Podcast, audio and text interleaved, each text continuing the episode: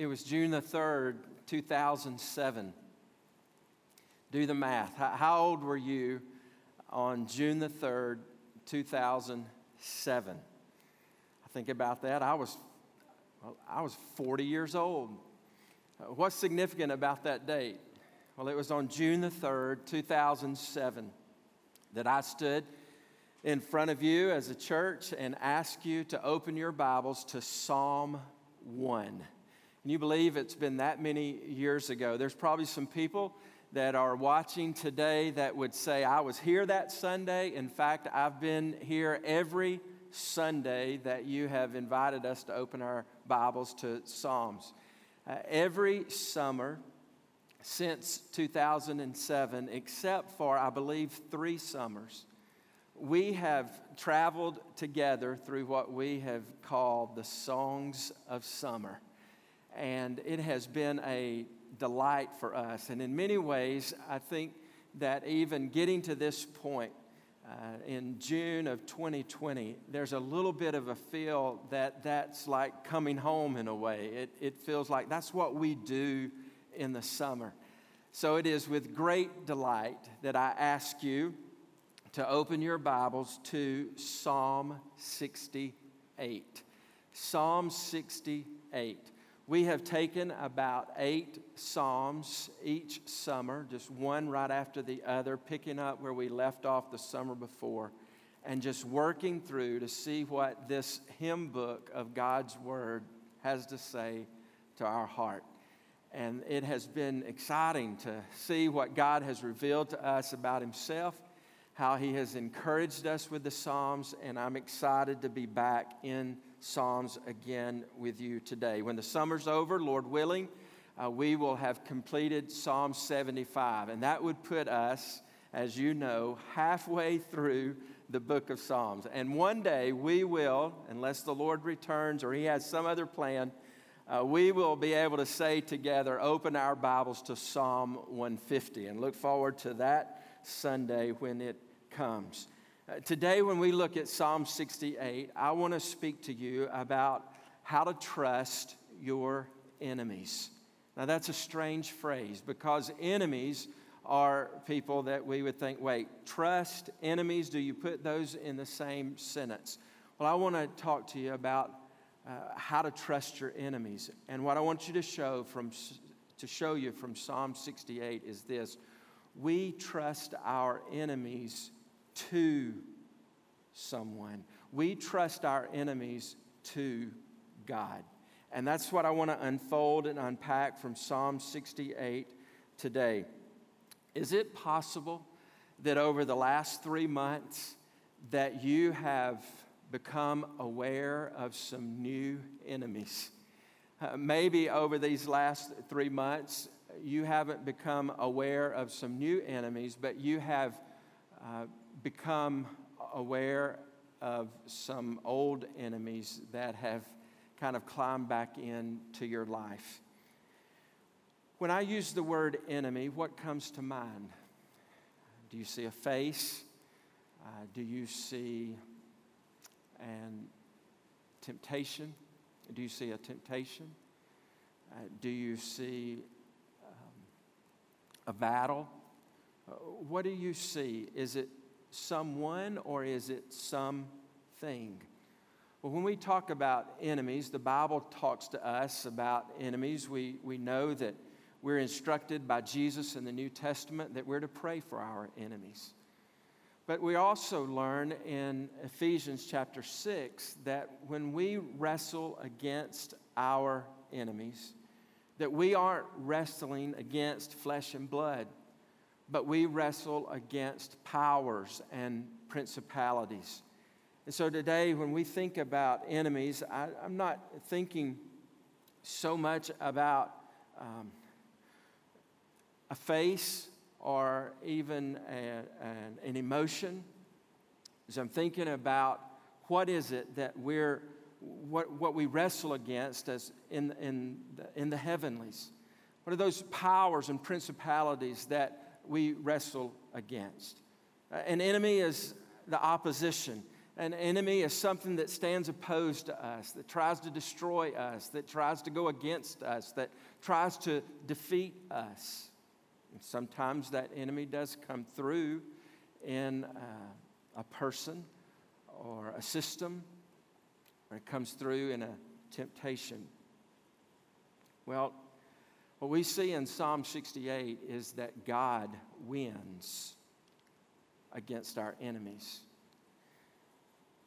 When you look at Psalm 68, I would ask this question What kind of psalm is it?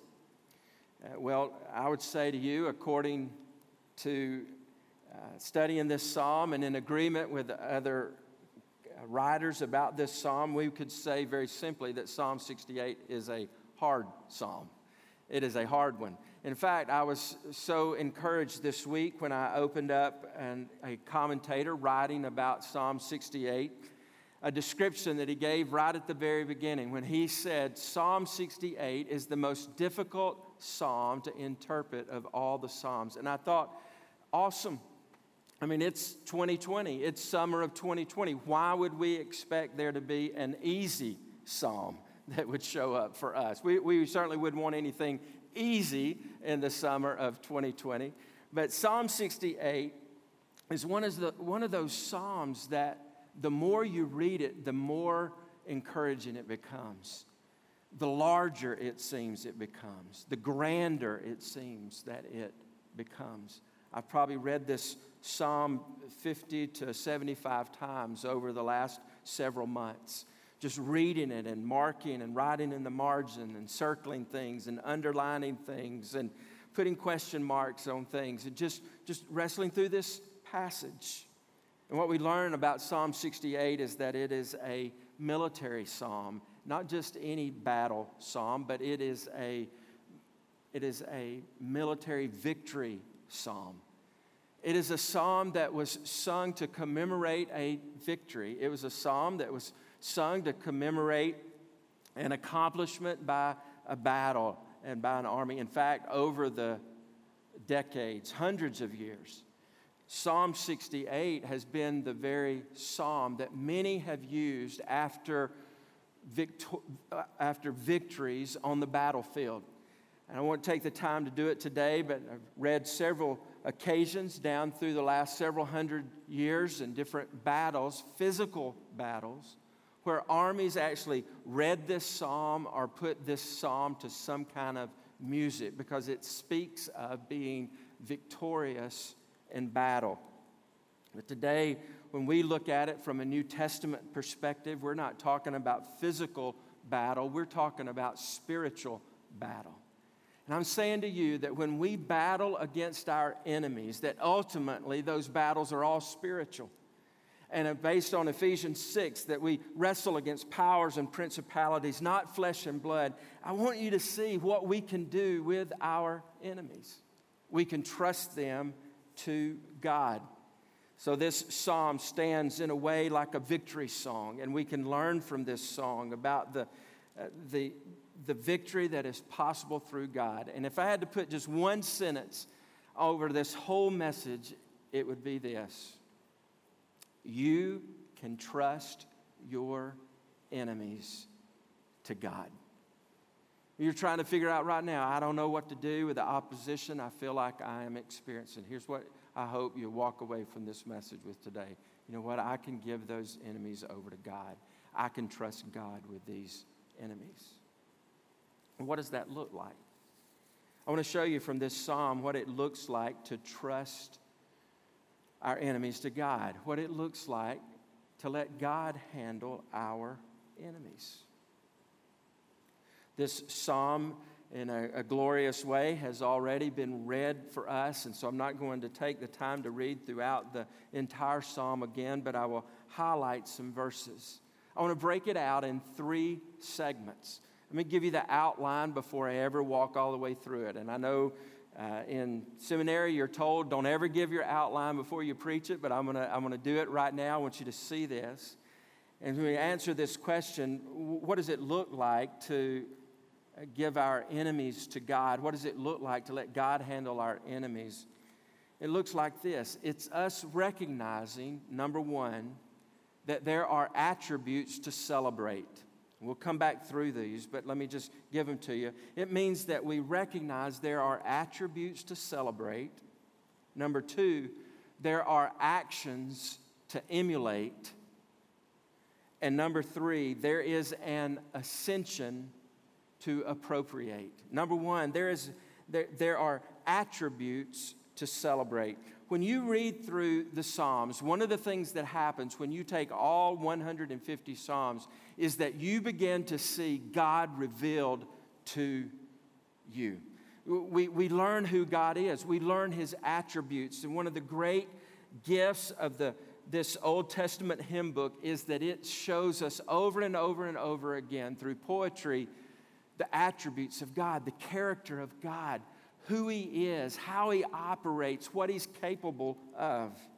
And Psalm 68 is like that. We see as we read through this psalm of victory who God is. We see His character, we see His attributes. I'd call your attention to several of these. In this psalm, we see that God is all powerful. It's in verse 1. He says, God shall arise, his enemies shall be scattered, and those who hate him shall flee before him. As smoke is driven away, so you shall drive them away. As wax melts before fire, so the wicked shall perish before God. Those verses are the epilogue here, the beginning of uh, the, the prologue here of this song. It is, it is showing this is the God that you're dealing with. Who am I going to trust my enemies to? I'm going to trust them to a God that when He rises, enemies scatter. When, when he rises, those who hate him flee from him. The big religious word, the big O word there that is, means that God is all powerful, is the word omnipotent. We talk about God being omnipotent. That means that He is all powerful. He is all powerful over His enemies. Secondly, we see that Jesus, that, that, that God is a God of justice. When you look at these verses, what you find out is that God knows who the enemies are, the enemies know who God is. There are the righteous, there are the wicked, and he paints a picture here that ultimately, in the ultimate end of the battles of this world, that the righteous shall be glad and the wicked shall perish. He says, verse 2 As smoke is driven away, so you shall drive them away. As wax melts before fire, so the wicked shall perish before God, but the righteous shall be glad. They shall exalt before God. They shall be jubilant with joy. It is a picture of the ultimate justice of God. And one of the things that happens when we give our enemies to God, when we trust them to God, we're allowing God to work His perfect justice. We're so limited. But God is allowed to work His perfect justice. Third, we see that God is compassionate. He's compassionate toward the vulnerable. Look in verse 5. Verse 5 says, Father of the fatherless and protector of widows is God in his holy habitation. God settles the solitary in a home, He leads out the prisoners to prosperity. There are four categories there of those that are vulnerable. And we see in this passage that God is compassionate toward those that are vulnerable. That's an attribute of God, it's a characteristic of God. It's revealed to us here that, that God is someone who is compassionate toward the fatherless. That's a reference to the orphan. That he is a protector of the widows, an example in their day of someone who is so vulnerable to evil all around them. It shows us in verse 6 that God settles the solitary in a home. Another translation uses the word lonely. Think about that today. Maybe even as you hear these verses, it may be no other reason that you would be uh, watching this message, but simply to hear that the God you worship, the God that has created you, is a God that is compassionate toward you in your loneliness. And then Fourth, we see that he leads out the prisoners to prosperity. And it's a, it is a testimony of God's compassion toward the prisoner, one who has had everything removed from their life no freedom, no possessions, a prisoner. A third characteristic, a third attribute of God, we see He's omnipotent, He's all powerful, He's compassionate. We see also that He's good. In verse 10, says, Your flock found a dwelling in it. In your goodness, O God, you provided for the needy. We've already sung of that this morning. God is good. God is so good. We have songs that come to mind when we sing about the goodness of God, and God shows this attribute and this characteristic by the way He treats those that are in need. He provides for them. We see in verse 19 next that God is an encourager, another characteristic of God. Look at verse 19. Blessed be the Lord who daily bears us up. God is our salvation. If you're going to memorize any single verse this summer from Psalms, I want to exhort you to make it Psalm 68 19. Blessed be the Lord. He daily bears us up. God is our salvation. You see that God works as an encourager, a lifter of burdens, daily lifting burdens. Not occasionally, but every single day, his character, his attributes comes through as being someone who bears us up, lifts us up in the loads that we carry. Another attribute of God that we have to celebrate here is that God is our rescuer. He says, God is our salvation. Verse 20, our God is a God of salvation. Really, the story from Genesis to Revelation is the testimony of this is who God is. He is a rescuer, He is the God of salvation. He comes for those that are lost, He comes for those that are dying, He comes for those that are blind in their sin, and He comes to rescue, as we have sung, rescue the perishing. He's a rescuer of the lost and dying. We learn in verse 17 and verse 33 and verse 34 that he is, uh, he is majestic in the heavens. What kind of God is he? He's all powerful, he's compassionate, he's just, he's good, he's an encourager, he's a rescuer. He is majestic. He is majestic in the heavens. Look, verse 17 the chariots of God are twice 10,000, thousands upon thousands. And then just look over to verse 33. To him who rides in the heavens, the ancient heavens, behold, he sends out his voice, his mighty voice, ascribe power to God, whose majesty is over Israel and whose power is in the skies. He's also a God that is personal in his provision. Look at verse 35. It says, Awesome is God from his sanctuary, the God of Israel. He is the one who gives power and strength to his people. These attributes that we see of God, we know them from his word. He's revealed himself to be majestic, personal, a rescuer, an encourager, good, compassionate, just. What do we do with those attributes? We celebrate them. We celebrate them. Uh, we don't just get a plaque and put them on a wall. We don't just burn it into a piece of wood and hang it to decorate our house. These attributes are revealed to us to give us a reason and a way to celebrate who God is. One of the beautiful pictures as you read through Psalm 68 is you begin to see that as God is revealed, uh, his character is advertised, the, the result that happens over and over again throughout this psalm is that there's this explosion of celebration. There's this exaltation, there's, there's singing, there's music, there's musicians, there's a procession, there, there are people making announcements and statements about who God is. When God reveals his power and his compassion and his goodness, you see in verse 4, 5, and 6, this, uh, this result, verse 4 sing to God, sing praises to his name, lift up a song to him who rides through the desert. His name is the Lord, exalt before him. One of the things that happens when we give our enemies to God, we, ca- we take our eyes from looking at our enemies or our enemy, and we turn our eyes on God we see who He is, And when we see who He is, we begin to praise Him. We begin to celebrate. We celebrate through singing. We celebrate through spoken word. We celebrate with our worship. We celebrate with our music.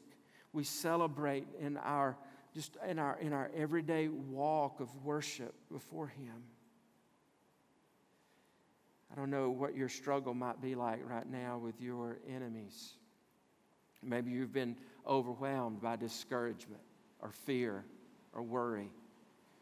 Maybe some person somehow in your life has become the object of opposition in your life. I show you that the, the, what we do when we give our enemies over to God is that we begin, we, we, we turn our focus to who God is and we celebrate who He is. And it takes our eyes off of who our enemy is. It talks, takes our eyes off of worry and fear and discouragement and depression. I learned several years ago snow skiing. I just did it, it's been really one time, and I remember a teacher said, when you're going down the mountain, make sure that you look where you want to go, not at what you want to miss. Thought about, what are you, what are you saying? He said, here's what's going to happen. If you keep looking at that tree when you're going by it, guess what you're going to hit? You're going to hit the tree.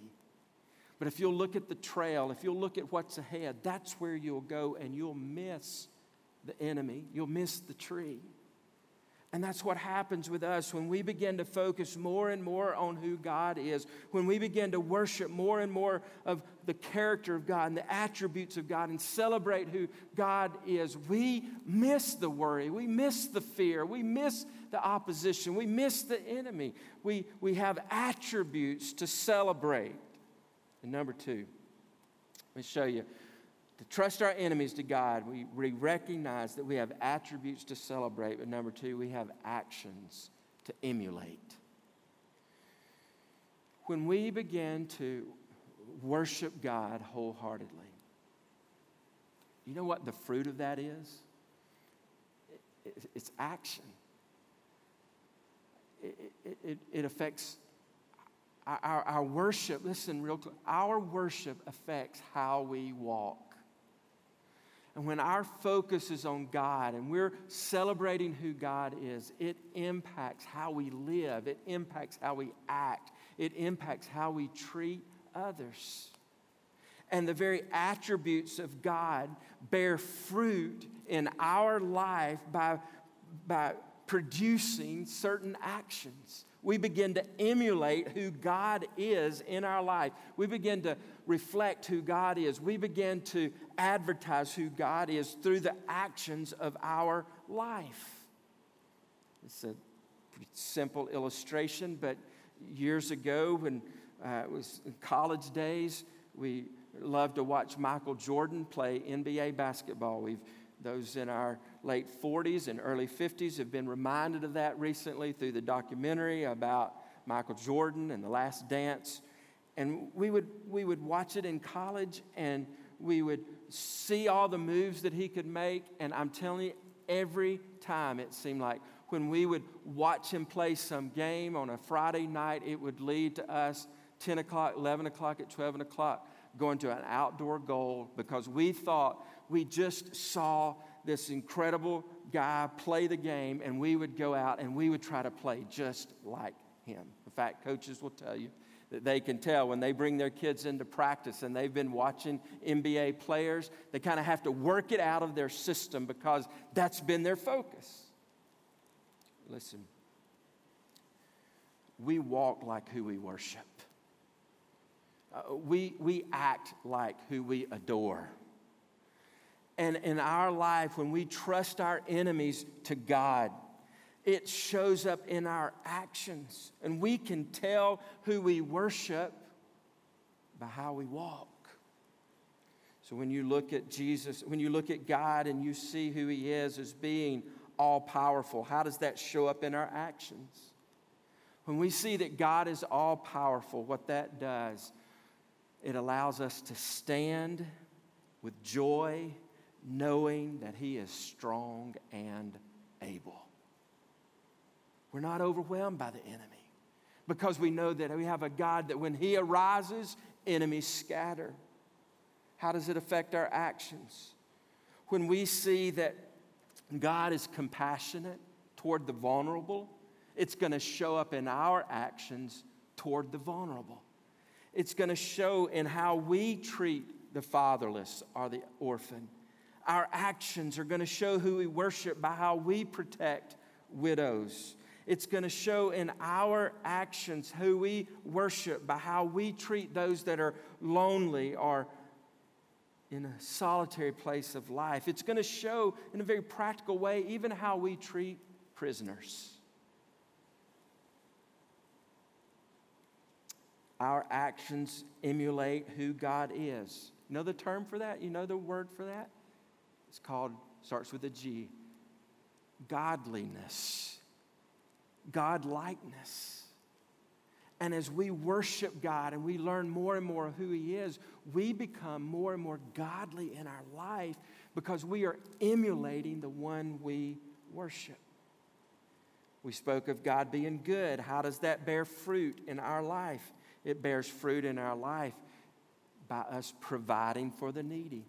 The, the verse 10 says, In your goodness, O God, you provided for the needy. How does God most often provide for the needy? He provides through his people. And so you and I put uh, feet to the pavement. We, we, we, we put effort in the hands to emulate who God is by providing for the needy. And we do that not out of a burden, we do that out of an overflow of the God that we love and worship and adore. We walk like the ones we worship. If we worship self, it'll show up in selfishness. He, how else? He, he says, we talked about God being an encourager for the burdened. And so our actions emulating God are going to notice around us people who are carrying a heavy load in their life. It's one of the reasons for us to, to care so much as a church for those of, uh, for, for African Americans in our church and in our community and in our society, if we look at them and we see there has been a, a heavy burden placed on their life in some way, we say, I want to look for a way. If there is some possible way to help bear the burden, help carry the load, emulating the God we worship, we want to help. Listen, we encourage the burdened by doing all sorts of practical things praying, writing letters, making visits, taking a meal, checking on somebody. We seek of God being a God of salvation. How does that show up in our actions? We participate in rescuing the perishing. We participate in sharing the gospel, taking the good news to the world, telling others about Jesus Christ. What are your actions showing about who you worship? Our praise fuels our practice. We walk according to who we worship. Our actions will emulate the attributes of God when we trust our enemies to Him. Number three, and finally, we recognize that there is an ascension to appropriate. Now, this, I want to call your attention. It's a, verse here, verse 18. It says, You ascended on high, leading a host of captives in your train and receiving gifts among men, even among the rebellious, that the Lord God may dwell there. By the time this psalm was understood in New Testament days. It was a psalm that had already become understood as a prophetic psalm, as a psalm that was not just recording history of Israelite victories, but a psalm that was looking ahead to the ultimate victory of the Messiah who would reign forever as King of Kings and Lord of Lords. And we know that because of uh, reference in Ephesians. Take just a minute to, to go there. Ephesians chapter 4. Now, last week, Pastor Vic talked about unity in the church, and he talked about these characteristics of gentleness and patience and humility, bearing with one another. Those characteristics that are needed in our life to maintain the unity of the church. Had no way of knowing. I didn't realize it that when he was in Ephesians 4, that just following those verses would be the one reference to Psalm 68 in the New Testament. And the Apostle Paul takes this verse from Psalm 68, verse 18, and he quotes it. In verse 8, it says, Therefore it says, When he ascended on high, he led a host of captives and he gave gifts to men. And there's some discussion about the translation there of what's going on with the gifts, but we're just basing it on how the Apostle Paul understood the verse. This is what we find out Jesus Christ ascending to heaven was like the victory that was described by the king ascending to a place of victory in Psalm 68. Stay with me here for just another minute. In Old Testament prophecy, we know that the birth of Jesus, the birth of a Messiah, was prophesied to be in Bethlehem. We know we talk about the birth of Jesus being that the Messiah would come born of a virgin, based on Isaiah. We know that the Old Testament prophets predicted the resurrection of Jesus. We know that the, uh, the Old Testament predicted the death of Jesus. Do you know that the Old Testament predicts the return of Jesus and the rule and reign forever of the Messiah? somehow, just a, a blink of the eye, we've missed the prophecy of the ascension of Jesus. And we easily, even in New Testament story, we go from the death of Jesus and the resurrection of Jesus, and we say, yeah, he ascended to heaven and he's coming back. And just in a moment, we go immediately to the return of Christ. And the Apostle Paul causes us to pause for just a moment and say, wait, there is an ascension to appropriate. You see, when Jesus Christ ascended to heaven, it was this picture of the king returning back home in victory. And it was him returning, having laid down the glory of heaven and taken on flesh and humility and bearing our sin and going to the cross and paying the price, atoning for the, our sin. And Jesus rises guaranteeing that he was the Son of God. He makes his appearances before men, women, witnesses, and then he ascends. What did he do? Paul says he gave gifts. He gave gifts. And, and in Ephesians 4, he tells us that he has given the gifts of apostles. Verse, verse 11, he says, I gave the apostles, the prophets, the evangelists, the shepherds, and teachers to equip the saints for the work of ministry for building up the body of Christ until we will attain to the unity of the faith, of the knowledge of the Son of God, to mature manhood, to the measure of the stature of the fullness of Christ, so that we may no longer, we may no longer be children tossed to and fro by the waves and carried about by every wind of doctrine, by human cunning, by craftiness and deceitful schemes. Rather, speaking the truth in love, we are to grow up in every way into Him who is the head, into Christ from whom the whole body, joined and held together by every joint with which it is equipped, when each part is working properly, listen to this phrase when each part is working properly, makes the body grow so that it builds itself up in love. Listen, in our life, we face opposition. And the enemy wants to knock us down and defeat us and paralyze us and make us unable to grow, make us unable to effectively worship and live for Christ. And he's saying, don't forget the ascension. Don't forget that the King of Kings came and won the battle against sin, and he was buried and he rose again, and he ascended to heaven. He took his place on the throne. And, it is a, and, and in doing that, He left for us gifts to grow, to be equipped with the ultimate goal that the body would grow to a point to where we would be built up in love for one another and others. Appropriate the ascension of Christ, that ride of victory. And how does that play out? You see, we have been given gifts to the church. That's why we have pastors and teachers and evangelists. We've been given spiritual gifts as individuals for the building up of the body. We use our gifts to bring glory to Jesus Christ. And as we each use our spiritual gifts, our body becomes whole, united, and complete in love for one another and others.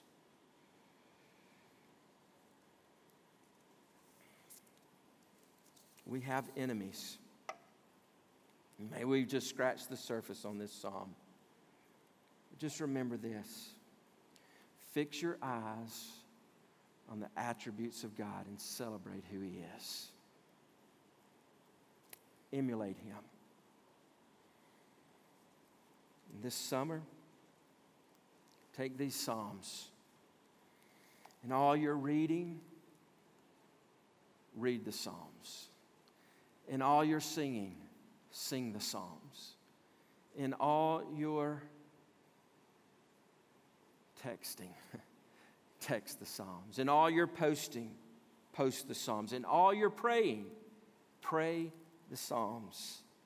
Let this be a summer of Psalms and let it begin with us trusting whatever opposition we face to God, celebrating His attributes, emulating His actions, and then appropriating His ascension as King of Kings and Lord of Lords. Let's pray together. Father, I bow before you right now. Ask you, Holy Spirit, that our actions Lord, would more and more look like you. Lord, in the, in the burdens that we bear for those who carry heavy loads, in, in compassion toward the vulnerable, resting in your power.